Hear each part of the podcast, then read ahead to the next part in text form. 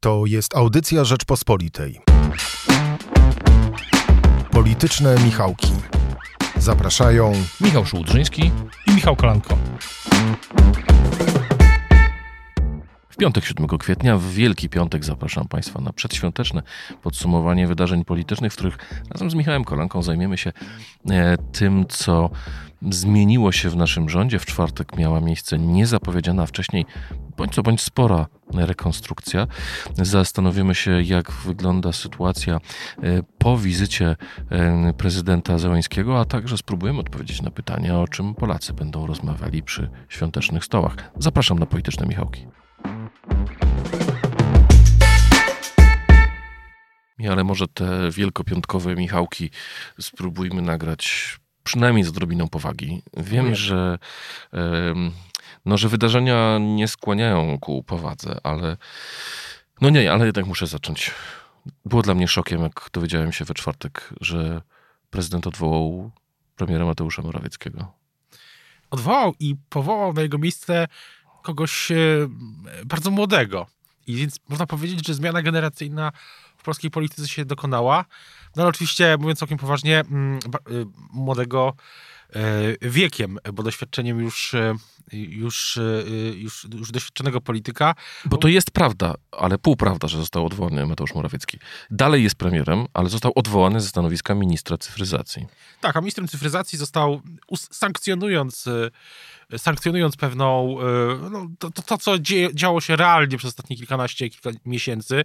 Janusz Cieszyński, e, właśnie jeden z, z polityków młodego pokolenia w Prawie i Sprawiedliwości, rocznik 888, czyli, e, czyli właśnie polityk, który, który mm, jest dopiero na początku swojej drogi, a już, już wcześniej był wiceministrem zdrowia, Um, oczywiście. Jemu zawdzięczamy z jednej strony e-receptę, a z drugiej aferę respiratorową i maseczkową. Każdy polityk ma swoją bliznę. E, I nie tylko politycy mają blizny.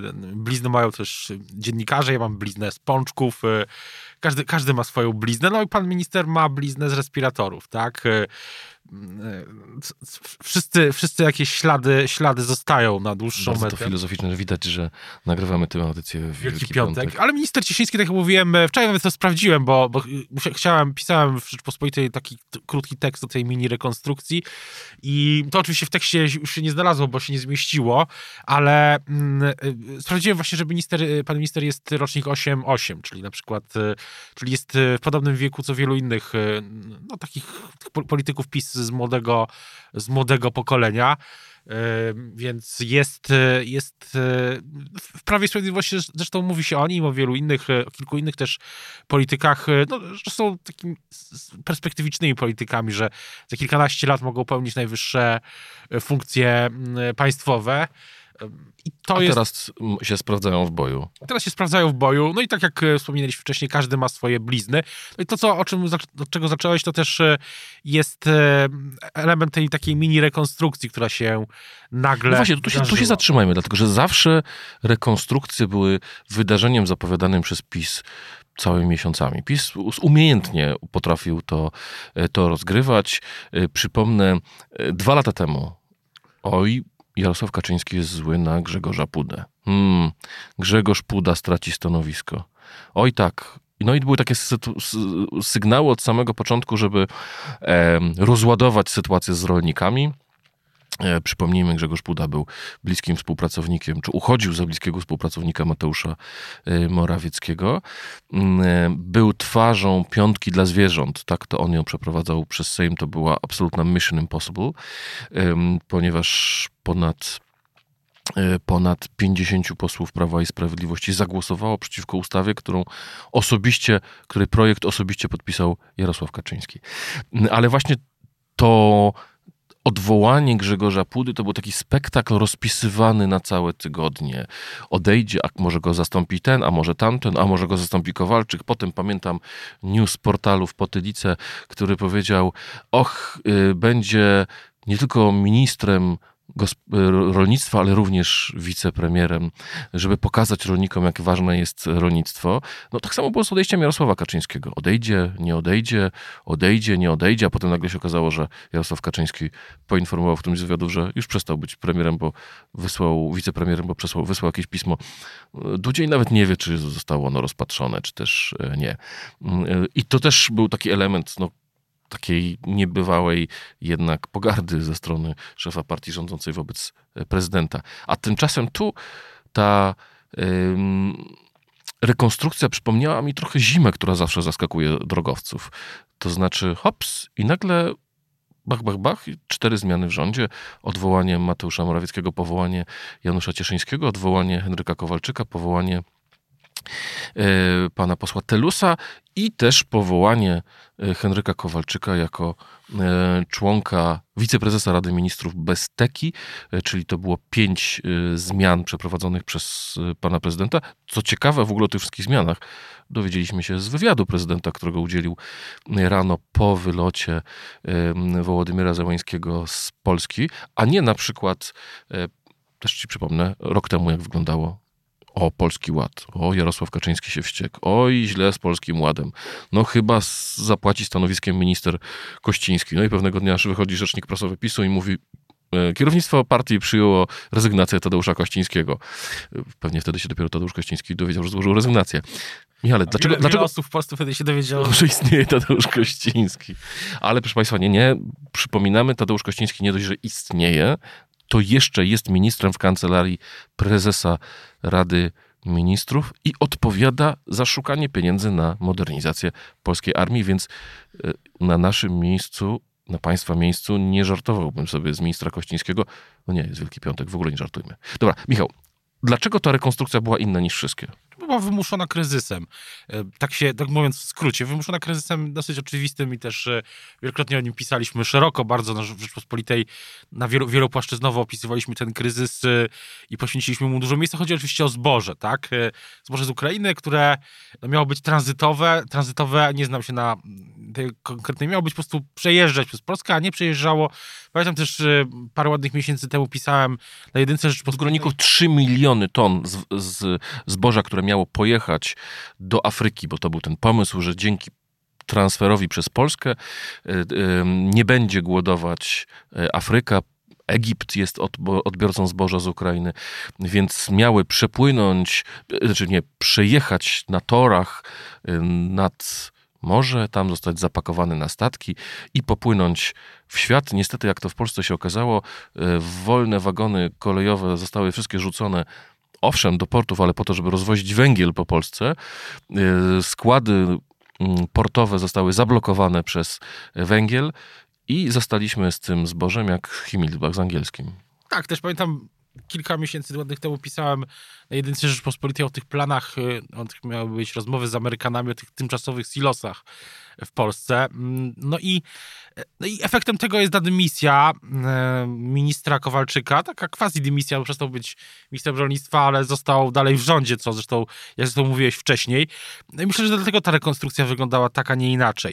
E, natomiast... To po co ona w takim razie była, skoro on został w rządzie? No, no tak, ale już nie jest, nie jest już, nie zajmuje się rolnictwem, jest nowy zderzak, bo w rządzie Prawa i Sprawiedliwości są same, są tylko zderzaki. Nowy zderzak jest, nowym zderzakiem jest minister Telus. No i od razu ma ten kryzys do rozwiązania. Z tego co rozumiemy, jeśli nie będzie takich kolejnych kryzysów, to ten rząd w tym kształcie się utrzyma do do wyborów. Takie są, e, takie są przesłuchy. Też e, odnotujmy, że po pierwsze minister Cieszyński jest bliskim człowiekiem, zaufanym współpracownikiem premiera Morawieckiego.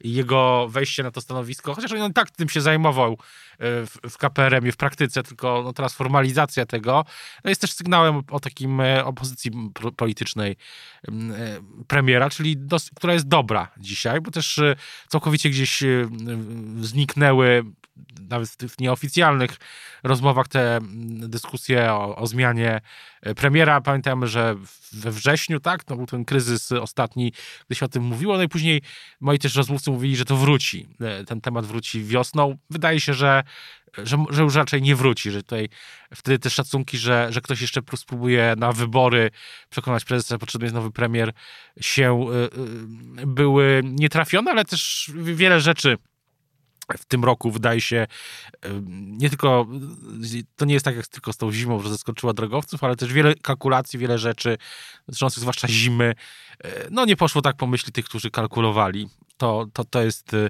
temat już dzisiaj powszechnie znany, wiele tematów było po prostu przegrzanych jak to się e, i to słowo przegrzanie będzie nam też towarzyszyć w tym, w tym roku na pewno wielokrotnie, więc myślę, że na dzisiaj można powiedzieć, że przed tą, takim kolejnym etapem w tym wiosennym tej kampanii wyborczej aż do wakacji pozycja Morawieckiego, premiera Morawieckiego, który zresztą w przyszłym tygodniu wybiera się do Stanów Zjednoczonych, do Waszyngtonu e, z, z wizytą, e, jest, jest, jest mocna.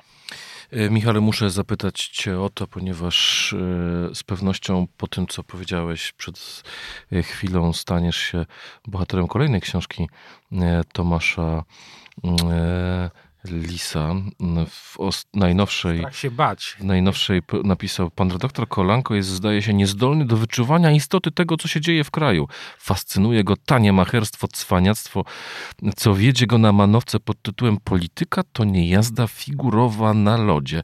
E, to oczywiście nawiązanie do naszych wielu dyskusji już tutaj w tym studiu, czemu niewystarczająco się oburzasz. Politycy opozycji byli niezwykle oburzeni, że Janusz Cieszyński wchodzi e, do rządu. Ty mówisz, on tak jak każdy polityk ma bliznę. Wytłumacz się od razu z tego, bo będziesz hejtowany, że, że, że, że, że, um, no tak, no bo... bagatelizujesz, że blizną nazywasz potworny skandal respiratorowy i tych, maseczkowy. Z tym oburzaniem jest tak, że wydaje się, że, że samo oburzanie jest już e, że, że, tu, że zostało, to, to, jest temat, który jest po prostu mega, zostało ostatnie 8 lat, powiem jak pani premier Szydło. Polki 8, i Polacy. Polki i Polacy 8 ostatnich lat. Premier Szydło tak przecież mówiła, zresztą chyba to się, nie tylko zresztą ona, że że tego oburzania jest dużo i e, ja nie bagatelizuję w żadnym, w żadnym razie żadnej z tych afer, które się, e, wobec których się politycy opozycji oburzają i dobrze, że... E, Ale powiedzmy sobie, że to jest ich rola. To jest ich rola, tak. Wytykali rządzącym błędy dobrze, i się oburzali. Ten duet... Błędy czy awantury, czy afery. i Joński używając swoich, używając metod, e, które nie, nie ma, których po tej pozycji politycznej posła e, są sprawni na tyle, że nie tylko napisali też książkę. Właśnie jak już o książkach mówię, panowie posłowie napisali książkę, wydali ją Wielkie Żniwa. w tygodniku zna, w, nie, w, w wydawnictwie Znak. Wielkie Żniwa, że dobrze, że trzymają władzę w, w takich ryzach i, i tak jak w, w jakimś sensie, tak jak dziennikarze oczywiście rozliczają ją z tego, co się dzieje. Natomiast y, no cóż mogę, cóż mogę powiedzieć, jest, y, y, na pewno sprawa jest do, do wyjaśnienia. Minister Cieszyński, z tego co pamiętam, wielokrotnie ją w ten czy inny sposób wyjaśniał. Pewnie... No, dostał glejt od Jarosława Kaczyńskiego, że służby nie znalazły winy u ani ministra Szumowskiego, ani u ministra um, Cieszyńskiego. Jeśli będzie trzecia kadencja Prawa i Sprawiedliwości, to na pewno jakim wyzwaniem dla samego środowiska, dla samej partii, dla tego obozu władzy jest właśnie to, żeby, jest to właśnie pytanie o tą transparentność, o umożliwianie pracy też dziennikarzom, bo to akurat przez te 8 ostatnich lat, e, nie tylko mówię tu o pozwach, slapach, ale też o e, transparencji jawności władzy, no jest tym coraz gorzej. To jest, będzie pewne wyzwanie dla PiSu, myślę, że jedno z większych takie wyzwanie, którego pewnie nie będzie w programie wyborczym partii, który ma być e, przedstawiony w w, pewnie w czerwcu, czy tam jeszcze przed wakacjami w części.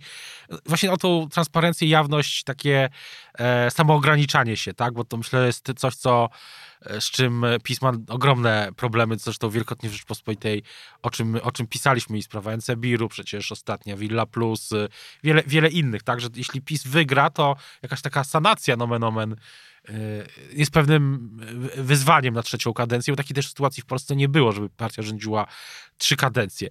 Natomiast od tej książki wspomnianej to ja jej nie znam, y, nie znam w całości tej wypowiedzi, bo znam tylko jakiś fragment, który gdzieś tam hulał. Mówisz o książce Tomasza Lisa. Tak, ale generalnie uważam, że w Polsce mamy demokrację, tak? Jest demokracja, wolność słowa. Każdy sobie może o sobie pisać, może o innych pisać, co chce. Mm, ja myślę, że mogę podziękować za reklamę po prostu. Za to, że E, za to, że e, tyle miejsca prawdopodobnie może więcej, no już nie mogę się, pewnie więcej jest, więc mogę podziękować e, za reklamę. Nie, nie spodziewam się, żebym kupił książkę Tomasza Lisa. Tak mi się wydaje, że, że raczej... Zrobię to za ciebie. Ale, ale może kiedyś, jak będzie będzie w promocji e, w, w, w, za 5 zł, to może, może wtedy, tak? Jako taki materiał historyczny, ale to, to zobaczymy. Natomiast wracając do... Przypomnę, Wielki Piątek jest Michał. Wracając, tak, musimy być poważni. Wracając do samej rekonstrukcji, ja myślę, że że to jest też, tak jak sam pisałeś, że w tym tygodniu, że PiS reaguje ostro, gdy zaczyna być problem nie właśnie z aferą, tylko z wyborcami, bo kwestia NCBIR-u czy Wili Plus y, to w sondażach była sprawdzana przez PiS i y, ani pewnie niezdecydowanych, ani tym bardziej wyborców PiSu nie demobilizowała, nie wkurzała. Tak, ani minister Czarnek, ani minister Gliński za wielomilionowe dotacje dla organizacji kojarzonych z PiSem nie zostali zdymisjonowani. To jest poważne ryzyko, poważne ryzyko, tak, na pewno PiS, który je już od dawna zdiagnozował, demobilizacji części wyborców. Rolnicy to bardzo wąska w praktyce część elektoratu na wsi, ale jest. Takie nastawianie też to jest pewna atmosfera, tak? To o tym się mówi. Ktoś jest e, rolnikiem, e, ma oczywiście rodzinę, jest wielkanocne śniadanie, jest klimat się psuje, tak? I ten klimat jest ważny. No i efekt tego widzimy. Zresztą PiS ma trochę szczęścia, że ta sprawa jest teraz, a nie przed, bezpośrednio przed wyborami. No, politycy PiS, z którymi rozmawiałem, no, też mówią, że, że do, do dni kolejnych, do, do wyborów ta sytuacja na tym rynku będzie wyglądała inaczej. Michale, teraz jeden delikatny temat chciałem poruszyć, znaczy związany z pewną delikatną sprawą.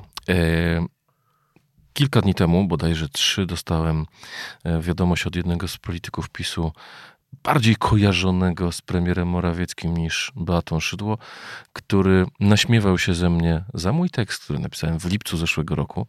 Wtedy napisałem, że PiS boli się kryzysu energetycznego, że zaczynają się podchody i Jacek Sasin usiłuje osłabić pozycję Mateusza Morawieckiego. E, I wtedy, jeżeli dobrze pamiętam, chyba byłem pierwszy, który wymienił nazwisko Elżbiety Witek jako tej osoby, która jest w tych podchodach partyjnych rozważana jako potencjalny następca e, Mateusza Morawieckiego. Mój rozmówca teraz zaczął się wyśmiewać, że to wszystko okazało się nieprawdą. E, owszem, przyznaję, to okazało się nieprawdą, ale nie dlatego, że nie było takich planów, bo takie plany były, tylko że zostały w pewnym momencie storpedowane. Jak to było Twoim zdaniem tak z perspektywy czasu? Bo mam wrażenie, że pani mm, marszałek Witek, pewnie jeszcze wspomnimy o sprawie publikacji Radia Z na ten temat, ale znów wróciła w tej chwili do, gdyby na, na pierwsze strony gazet, czy na czołówki portali. Ja myślę, że, myślę, że w Prawie i Sprawiedliwości oprócz tego, że zmieniły się nastroje, bo jeszcze w grudniu politycy PiS byli przekonani, że ciężko będzie wygrać, a teraz jest kwiecień i politycy PiS są przekonani, że że trzecia kadencja jest w zasięgu, że myślę, w Prawie Sprawiedliwości jest też takie przekonanie, że jeśli PiS wygra wybory i jeśli nie będzie jakiejś bardzo radykalnej zmiany w sensie układu koalicyjnego, to znaczy jeśli ta układanka będzie zbliżona do tej, jeśli zrealizuje się ten scenariusz, o którym najwięcej osób dzisiaj mówi, że PiS dobierze sobie po prostu posłów brakujących, nie będzie formalnej ko ko koalicji z jakąkolwiek inną partią e, poza Zjednoczoną Prawicą, to wtedy to w PiS jest takie przekonanie, że że premier Morawiecki pozostanie, pozostanie premierem. E, no i wydaje się, że Prawie Sprawiedliwości powoli toczy się, zaczyna się takie, zaczynają się te prawybory na prezydenta, prawybory prezydenckie, no bo e, niedawno sam Ryszard Terlecki, o ile się nie mylę, wskazał, że to Mateusz Morawiecki w jednym z wywiadów to powiedział e, Ryszard Terlecki, mógłby być prezydentem, no ale że na razie, na razie to są takie dywagacje. Ja myślę, że Elżbieta Witek na pewno myśli o, o, tym, o tym, co dalej, o swojej perspektywie na przyszłość. I to stanowisko prezydenta no, jawi się jako pierwsze możliwe do osiągnięcia, tak? Jeśli nie premier, to prezydent. Tak, tak, gdy spoglądam na jej działania, bo ona też jest eksponowana w kampanii wyborczej, w trakcie spotkań i tak dalej, to myślę sobie właśnie o tym. O tym, że zaczynają się takie podchody prezydenckie, prawybory, takie delikatne pozycjonowanie się. Właśnie, Michale, przejdźmy do tego no, niezwykle bolesnego wydarzenia. E, chodzi o mm, poważną chorobę męża pani marszałek Witek. Nagle okazało się i z ust polityków PiSu i mm, dziennikarzy bliskich władzy, jeżeli można ich nazwać dziennikarzami, okazało się, że nie wolno pisać na temat sytuacji rodzinnej polityków. Że mowa o różnych rzeczach, które się dzieją, z nich jest absolutnie nieetyczna. E, miałem wrażenie jakiegoś dziwnego odwrócenia sytuacji z przełomu grudnia i stycznia, gdy rozpisywano się na temat e, syna posłanki Platformy Obywatelskiej. E, teraz sam Jarosław Kaczyński udzielił papowi interwencyjnej wypowiedzi o tym, że stał się niewyba, nie, niebywały skandal i że opozycyjne media zaatakowały marszałek Witek. Chodziło o to, że Radio Z podało informację, że rodzina e, pewnej osoby e, z Legnicy, tak, to była Legnica, Michale? Tak, wydaje się. E, złożyła doniesienie do prokuratury, ponieważ nie przeniesiono ją na oddział intensywnej e, terapii, gdzie od dwóch lat przebywa mąż e, pani poseł e, Witek. E, ja muszę przyznać, że jestem dosyć skonfudowany tą e, sytuacją. Z jednej strony ogromnie mi, ogromnie współczuję pani e, marszałek. Z drugiej strony uważam, że dziennikarze mają prawo do pisania na temat. Nie podali nieprawdy. E, napisali, że on znajduje się w ciężkim stanie i że, i że mm, pytanie, czy powinien leżeć na oddziale intensywnej terapii, czy też na oddziale opieki paliatywnej. Jak ty to widzisz? Ponieważ PiS uznał, że to jest wspaniała okazja do tego, żeby pokazać, jak to okropne opozycyjne media atakują polityków PiSu i ich rodziny. Ja myślę, że, że w Stanach Zjednoczonych, tak pomyślałem sobie, że w Stanach Zjednoczonych na pewno e, taka historia też byłaby opisywana przez, przez media. E, I to bezdyskusyjnie tam właśnie w, te, w amerykańskiej demokracji to nie jest e, off limits do końca. Tak? Natomiast y, na pewno, a druga rzecz, moja taka druga uwaga jest taka, że PiS traktuje część mediów jako partie polityczne. I tak się tak do nich podchodzi, tak reaguje. To, to było widać przecież, że, ten, że, że to, co się wydarzyło przez polityków PiS, włącznie z Jarosławem Kaczyńskim, który szybko udzielił y, krótkiej wypowiedzi, jest traktowane tak, jakby to był atak polityczny Platformy. Tak, że to nie była informacja, którą podali dziennikarze, że jest fakt. No fakt polega na tym, że prokuratura dostała doniesienie o sytuacji, która miała miejsce w szpitalu, e, tylko oni uznali, że taka publikacja jest atakiem. Myślisz, że jak się ta sytuacja będzie dalej rozwijała? Dla pani marszałek Witek, e, nie chcę tego powiedzieć, bo to zabrzmi źle, ale dla marszałek Witek na pewno, znaczy na pewno inaczej, może powiem tak ogólnie, że w tym, w tym sytuacji, w której jesteśmy, to 8 ostatnich lat już pokazuje, e, wewnętrznie w, w Prawie i Sprawiedliwości jest tak, że być atakowanym przez media, zwłaszcza niektóre z nich, to raczej jest coś, co mm, no, nie, nie osłabia mhm. politycznie, że, że konsoliduje cały obóz e, w ogóle, zwykle, zwykle konsoliduje, zwłaszcza teraz, no bo przecież pani, marszałek Witek jest no, z rdzenia e, partii, e, mm, więc efektem tego jest konsolidacja i efektem tego jest raczej nie, nie osłabienie, raczej w drugą stronę osoby atakowanej, zwłaszcza przez właśnie wraże, media. I tak pisy... Tak... Atakowane też było w cudzysłowie, Państwo tego nie wiedzieli. E, Michale, zostawmy tak. tę sprawę. Pani marszałek, przesyłamy wyrazy współczucia w związku tak. z chorobą jej męża. Ale prawa mediów do informowania o różnych sprawach bronić będziemy. Mm, jak Twoim zdaniem przebiegła wizyta mm, Wołodymira Zełańskiego? Miałem wrażenie, że to była taka mała powtórka wizyty Joe Bidena. To znaczy, e, to był swoisty reset e, naszej polityki. Tak, to był reset i myślę, że przed Wielkanocą dla Prawa i Sprawiedliwości e, to był bardzo dobre, dobry dzień. E, w tym sensie takim czysto już politycznym, także to jest jakiś punkt zaczepienia do rozmów e, e, przez święta.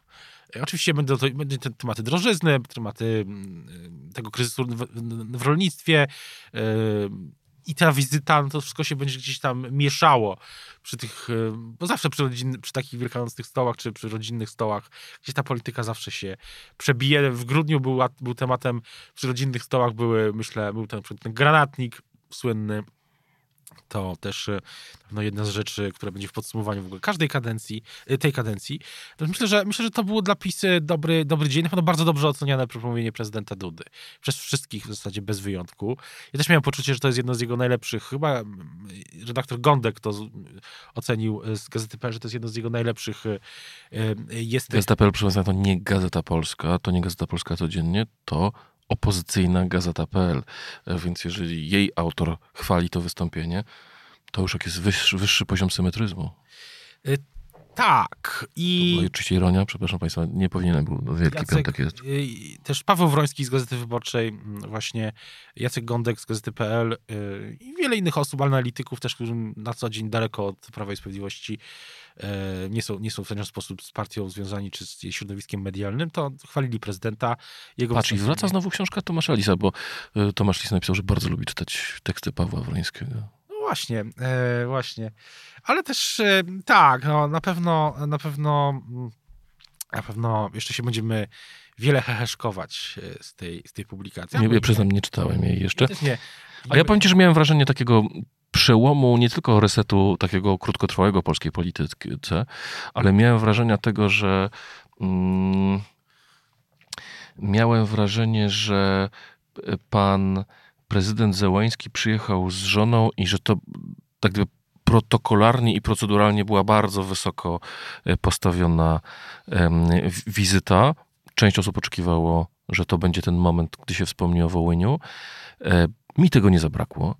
E, Natomiast był to ważny moment w relacji między naszymi dwoma narodami. Zdecydowanie tak i zdecydowanie też e, na pewno ważny moment też dla, i dla prezydenta Załęckiego i dla prezydenta Dudy, zwłaszcza w kontekście tej przyszłości, o której też dzisiaj trochę rozmawialiśmy i o tym będą też pewnie częściowo rozmowy o, o przyszłości, o polskiej, polskiej Ukrainie, e, wzruszające relacje, które słuchałem e, Ukraińców, którzy są w Polsce, którzy słuchali tego przemówienia i myślę, że dla nich to było też ważne wydarzenie, takie wzmacniające, no to cały czas obiektywnie okropnej sytuacji.